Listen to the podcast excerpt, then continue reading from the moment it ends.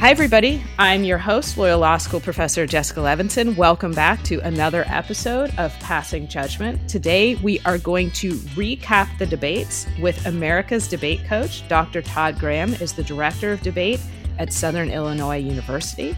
His debate teams have won five national championships. He has been recognized three times as the National Debate Coach of the Year. He contributes op eds to CNN.com you see him frequently on CNN and other stations. We talked with him before the debates to talk about what we thought might happen.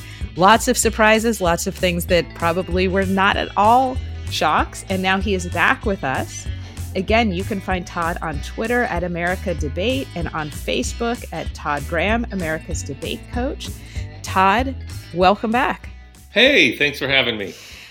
Last night, we saw a debate. It was between President Trump and Vice President Biden, and it felt universes apart from the first debate that we saw about three weeks ago between the same people, President Trump and Vice President Biden. What were your big takeaways from the second debate, the final debate that we just watched last night? Uh, well, Jessica, I think everybody has the same general takeaway, which is it was nice to see that we had a more civil debate. So that was great. Uh, and so there are positives to take away from it that, uh, you know, I don't have to defend debate as an activity as, as strongly anymore because people were saying, you know, what's the point in presidential debates if they're all going to be like that? So I was happy that it was more civil. I was happy that whether it was because we had a mute button for the first two minutes of each person speaking or whether it's because all of Trump's advisors told him, be more calm, don't interrupt as much. Either way, I'll give both partial credit. I was happy that we had at least a more civil discussion.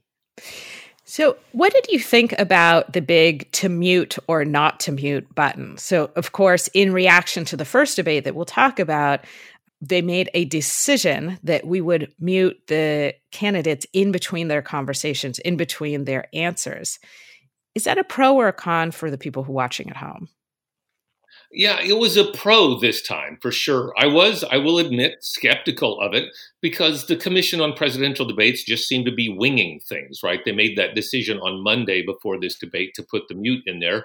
And it was only for four minutes of the 11, of the 15 minute segment, which means they had 11 more minutes of open discussion that they could interrupt each other and yell at one another. But it might have helped a little in setting the tone for not interrupting. So it might have worked a little bit. But I also think that, like anything, that system can be gamed in the future. If somebody wants to you know interrupt the other while they're speaking they could still throw them off even though their microphone isn't working or if someone wants to just lie for two minutes, your opponent can't say anything. You can say anything you'd like about them because their microphone is turned off. So all systems have benefits and drawbacks. I've worked with microphones before in public debates, and so I've seen them go well and go poorly, but I would say last night was generally overall good. Dr. Todd, what are you, a lawyer trying to find all these loopholes around the creating the mute button for the debate? So here's one thing that I was thinking in terms of how it could backfire on the viewing public, which is maybe we should see if one candidate is just a serial interrupter. So, is there a point in terms of debate, in terms of what the public takes out of debate, that we shouldn't put up these artificial barriers, even if it means we hear more about what the candidates' views are on policy? Is part of a debate actually being able to see how they react in that particular environment? I do believe so that I don't think we have to have a mute button if we have better moderator training. And so one of the things debate coaches do is we train moderators, we train debate judges, we train them how to handle these debaters. And I just thought it was fairly interesting that many people interviewed me and said, but uh, Todd, Donald Trump can't be tamed. And we aren't blaming Chris Wallace because there's nothing you can do about that. And my answer was always nonsense. I've had debaters both who've debated for me and who I've watched debate on circuits who were much more rude, much more interrupting than Donald Trump. Yet we were able to control their behavior through better moderating and, and better sort of judge control. So, yeah, I think that would be where you'd start. So, what is that better moderating and better judge control? You know, something nobody talks about, Jessica, is you start before the debate begins. So I think one of the things that helped Trump in the third debate and the final debate, his second of two, was that his advisors all told him, please don't do this. And I do think that helped. But you know, what a, a moderator can do is pull you aside before the debate and tell you, here are things you can do to make yourself look better in the debate. So I would give them a carrot and explain, here's how you can go without interrupting your opponent. And if you watch last night's debate, my analysis is all correct because we practiced this. So I tell them first, don't look at each other. If you tend to look at each other during the debate, especially when they're saying something, you are much more likely to interrupt. So if you noticed on last night's debate, Biden was looking into the camera or the audience. Trump was looking at the camera or the audience or looking down at notes he was taking. And that's the very best way to prevent yourself from going overboard and interrupting. So that's the first thing I would tell them it's so interesting because I think people are watching and saying, how could Chris Wallace stop this freight train? And what you're saying is that there are ways to do it. And how would you compare the two moderators between the two debates?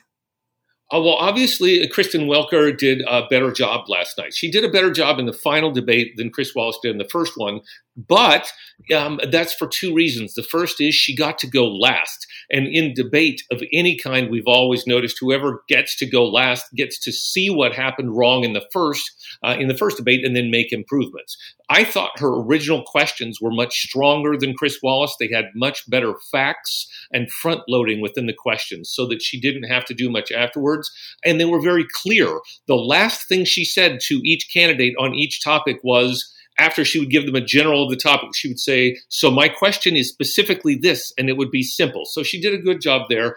But you know, she had an easier job. Trump was clearly already under better control. He was better behaved even during the 11 minutes of open discussion. So, yes, she did a better job, but did she do a perfect job? No, she but she did better. She controlled the debate a little bit better. It did seem that she was so much better, but she had much better behaved, as you said, candidates. I mean, she really had to at least one different person in that room.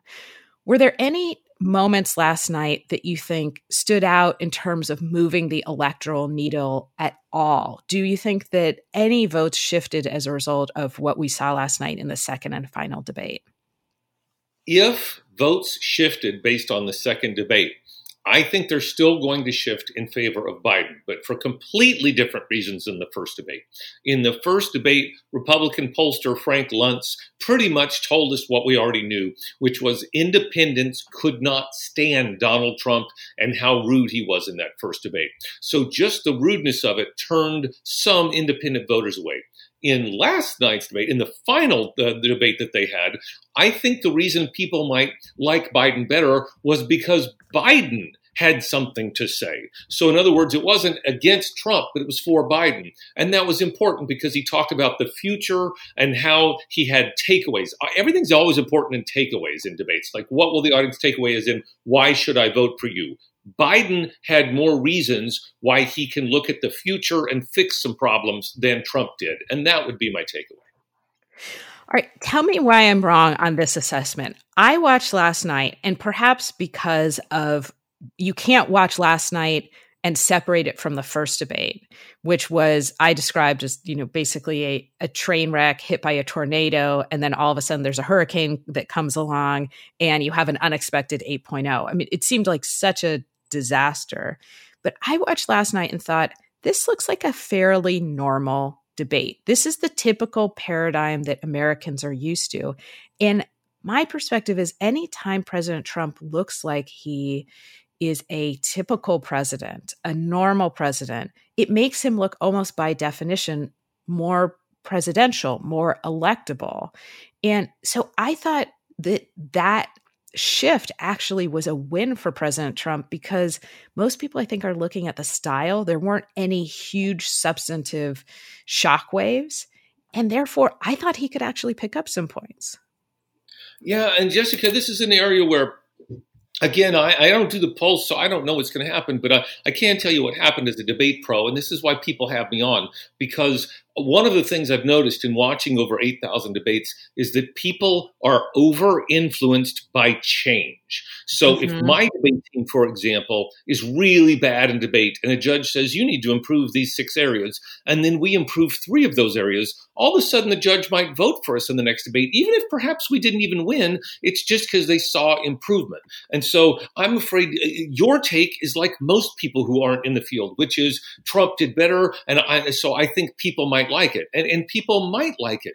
But on the other hand, because he was more restrained, I was able to focus, and I think many people were, on his actual answers to the question, which were abhorrent. He didn't answer the questions, not a one of them, by the way. And so I think, as a cumulative effect, the debate overall had the takeaway of people saying, while Trump had a better style, um, I'm not sure he had any better substance. In fact, it seemed worse. So that's my takeaway: is is don't be fooled by improvements.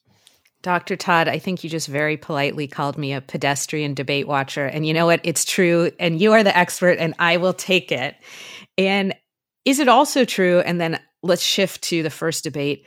Are we always kind of grading President Trump on a curve? Has he been so yeah. norm breaking? Has he said things that seem like they are so uh, catastrophic for anyone else in public life that this could potentially be seen as a win for President Trump because he the bar for him is just there is no bar. There's a triangle for him instead. It's just such a different curve I, completely agree. And again, this is one of the reasons why my when I send grades out and on my CNN.com article, people are going to hate the grades that I gave out for this debate.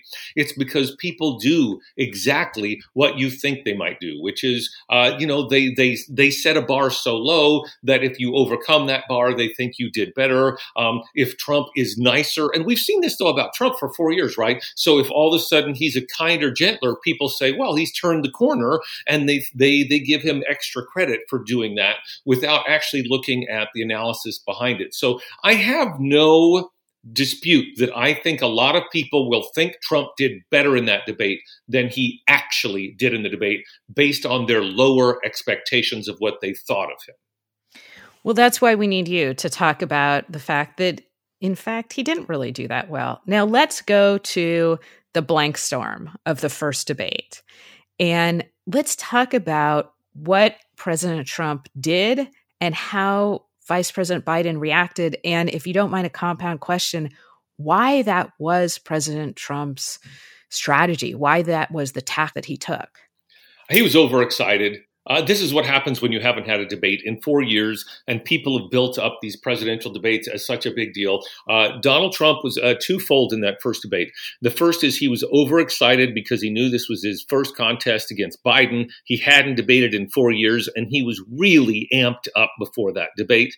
Plus, Frank Fahrenkopf, the chairman of the Commission on Presidential Debates, had been making the rounds that week saying, We're not going to fact check, we're just going to let them have open discussions and do what they want it seemed to me like he gave Trump an open invitation to be as aggressive and assertive as he could. And so I think part of that went into the first debate. Plus, Chris Wallace came in overconfident. He was a bit arrogant because he also hadn't practiced moderating in four years. He hadn't seen a debate in four years. And he thought he was getting the same Donald Trump from 2016 that he was going to get in 2020. So when you combine those things with Trump doesn't normally get challenged challenged in interviews. I think he came out very combative in that first one. And I think that's kind of why. He was amped up, he came out combative. And once you turn that on sometimes in a debate, it's very difficult to turn it back off. Is there any point to that strategy? I mean, can it be an effective strategy in this particular presidential election? Are there some swing voters in the swing states that you think might look at that and say, he seems really strong? He seems like he has a command. Uh, he's not a weak person. He's a leader. Yeah, Jessica, 50%. So here's what I said after watching last night's debate. Trump oversteered, like most of us do when we make any mistakes in life. If we do something wrong, then we try to correct it and we oversteer in the other direction. I think you're right. People like the bold Trump. They like the Trump that's assertive. In that first debate, though, he went beyond even what his supporters liked.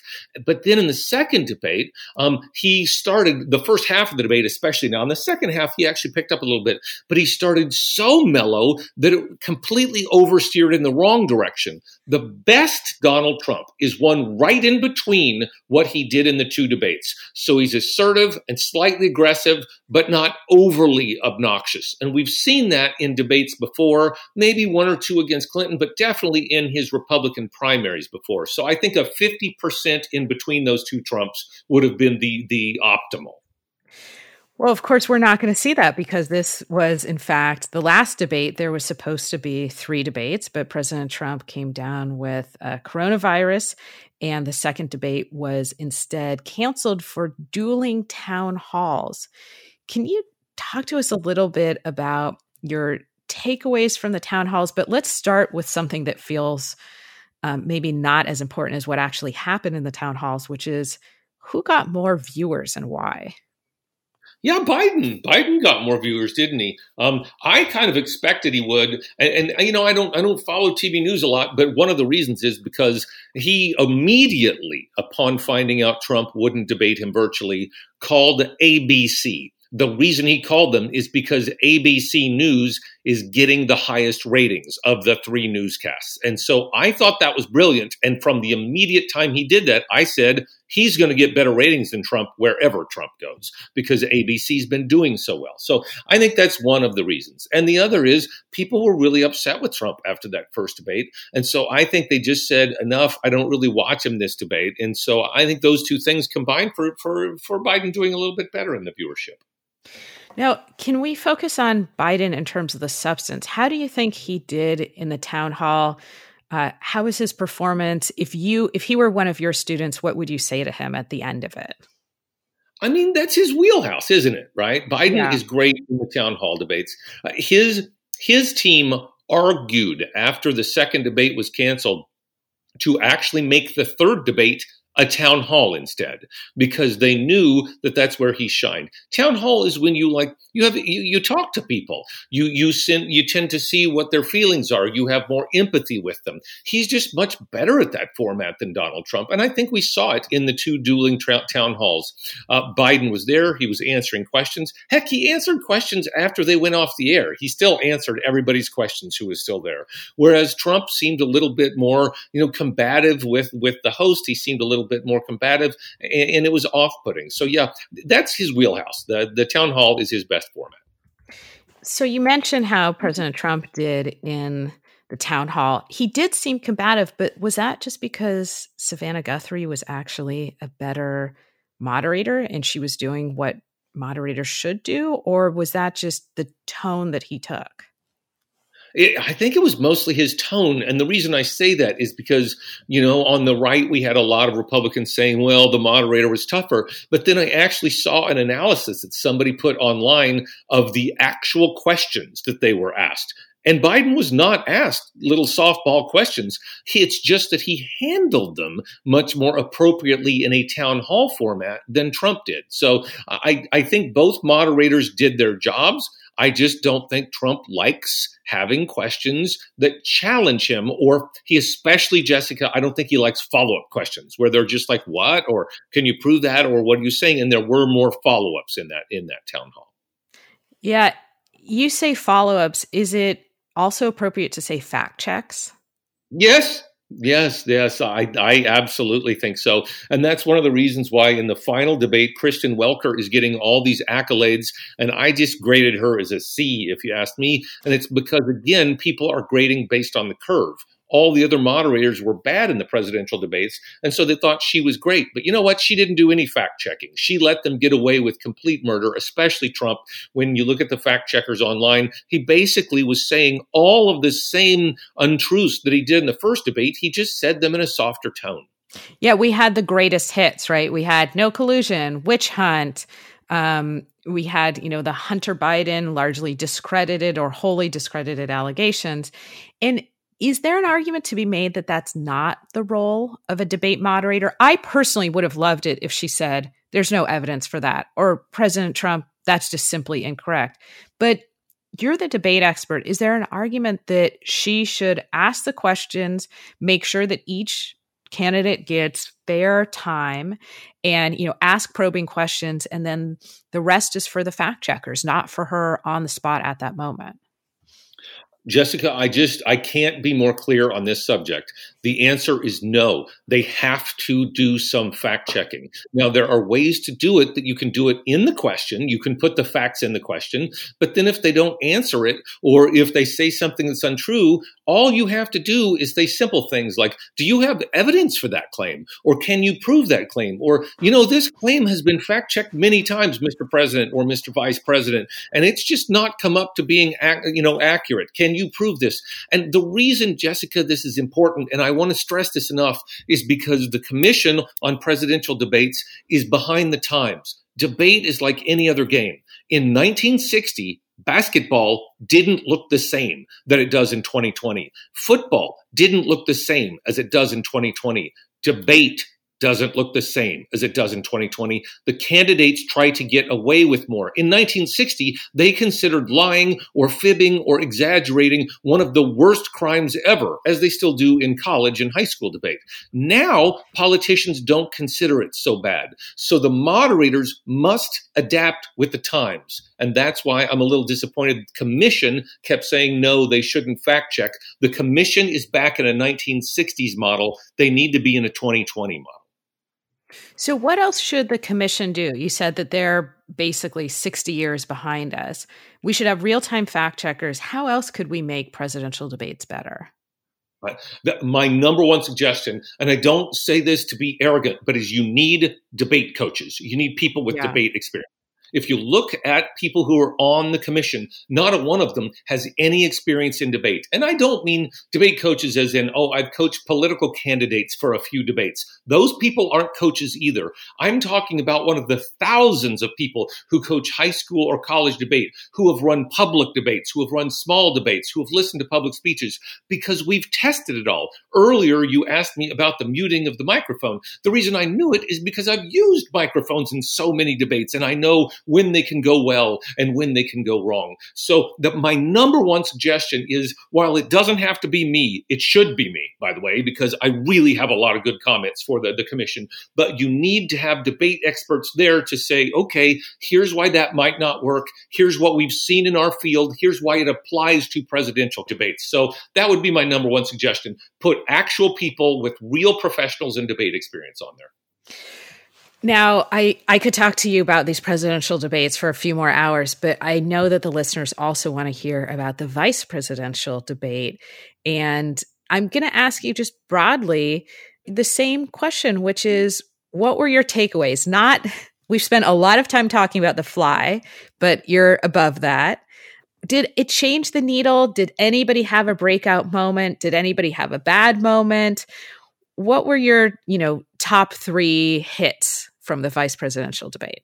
Uh, Kamala Harris. In fact, uh, my uh, she got the best grade that I gave out in any of the debates for the presidential, vice presidential, general election debates. Uh, uh, Kamala Harris got an A minus for me, and I thought that she was terrific. And that grade has only improved over the last week or two. And that's because she had a much more fine line to walk as a woman of color, because people on both sides say, well, she should have been more aggressive when Mike Pence interrupted her.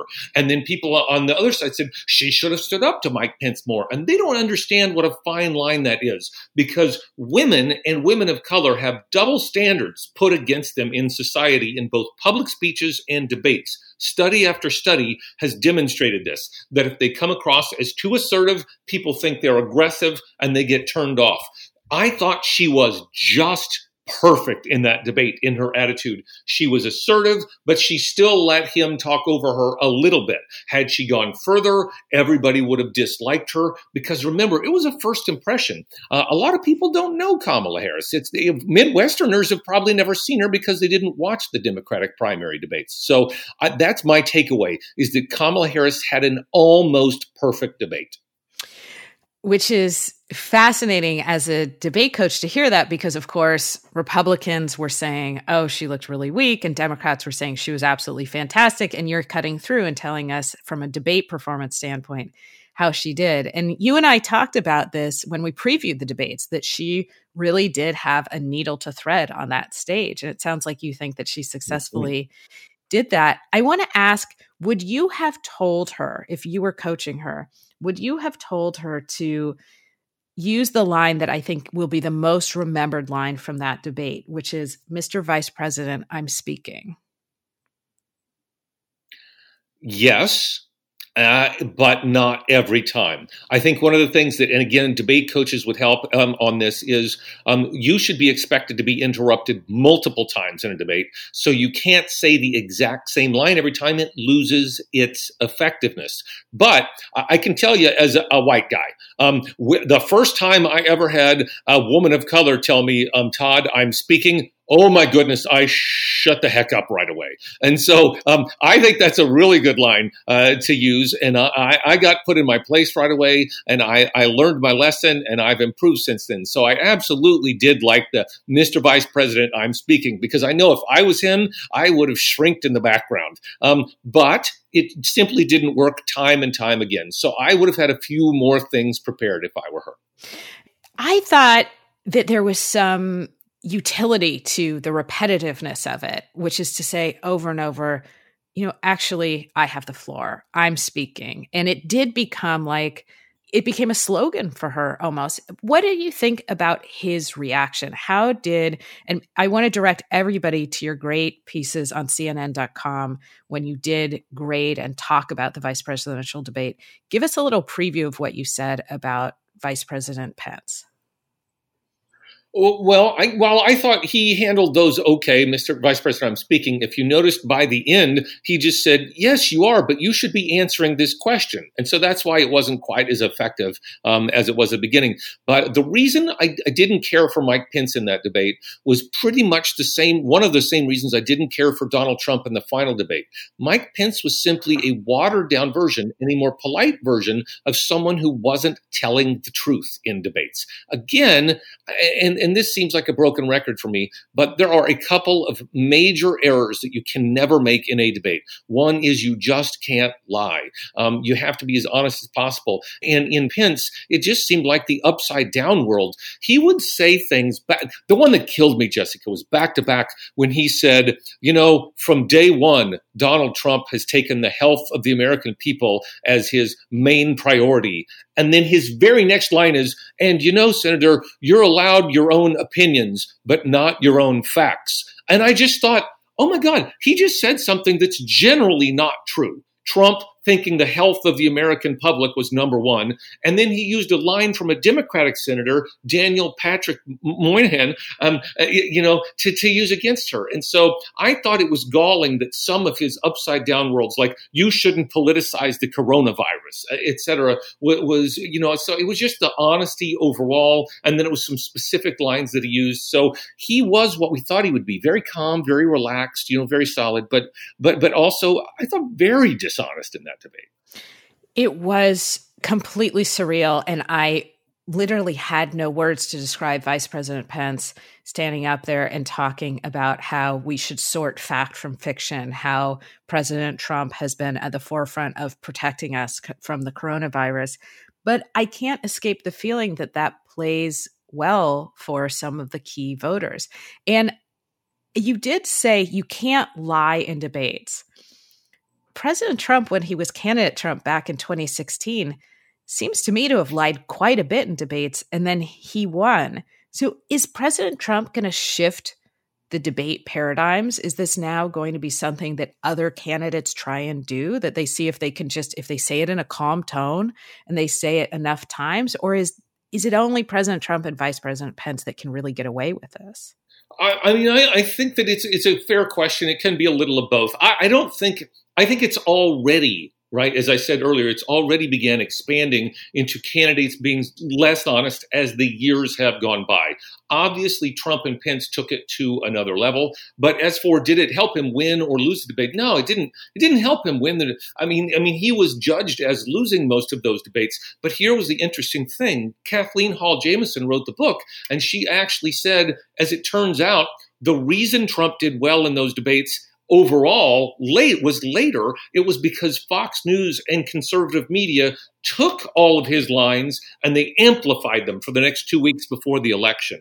So it, it wasn't his straight out dishonesty. It was the dishonesty of him plus conservative media. And so i think that's what we have to look for Dr. Todd, we learned so much from talking to you about these debates. Uh, we thought when we previewed that we were going to be talking about uh, three presidential debates, one vice presidential debate. Of course, instead, what we got is two presidential debates in two entirely different universes. Some similarities. President Trump, I think, continued to peddle lies and falsehoods, but did so with an entirely different style.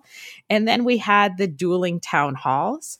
Uh, and then, of course, the vice presidential debate I'll wrap up by asking you was the juice worth the squeeze? Did the American public learn anything that they didn't know before? I'm not sure if we learned anything new. I know what we did learn was independents were turned off more by Donald Trump in that first debate. The polling afterwards indicated such. Um, and, and, that we learned in the second debate, if you simply listen to the answers, that most people usually are looking for a takeaway. They want to know why they will vote for somebody and how they will help out. And, and, and in that second final debate, from topics from what to do about the coronavirus to what to do about national security and foreign interference, or you know how to fight climate change, or what to do about the Affordable Care Act uh, Donald Trump didn't have future answers. And usually that makes a difference in voters if they're still on the fence as far as, you know, well, I'm just concerned about what I'm going to do for the next four years. So, so that I think was the takeaway was that he, he had different ways in each debate that he didn't particularly perform as effectively as he should have. Dr. Todd Graham, thank you so much for coming back and joining us twice now on Passing Judgment. You can find Todd on Twitter at America Debate on Facebook at Todd Graham America's Debate Coach. You can find me at Levinson Jessica, the show on Twitter at Pass Judgment Pod. Listeners, please let us know what you thought of the debates, what you thought of the town halls, and we will see you next time.